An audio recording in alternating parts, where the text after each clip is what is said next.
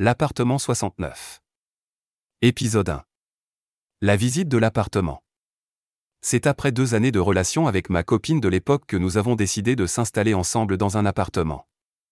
Un rendez-vous avait été fixé avec l'agence immobilière pour la visite d'un appartement avec deux chambres, un hall d'entrée, un bureau, une salle de bain, une cuisine et un séjour. L'annonce mentionnait également un débarras assez spacieux. Le jour de notre visite, ma compagne Alice m'a fait remarquer qu'une partie du mur du débarras était classée puisqu'il remontait au XIIe siècle. Cette information nous a été confirmée par l'agent immobilier. Ce mur avait été construit avec des pierres taillées par les maîtres artisans. Nous pouvions observer les coups de taille de ces pièces réalisées il y a plus de 900 ans. Cela nous rendait curieux et ravis de pouvoir habiter dans un tel endroit. Peu après notre visite, Alice et moi avions rentré notre dossier à l'agence afin de recevoir l'accord du propriétaire pour la location.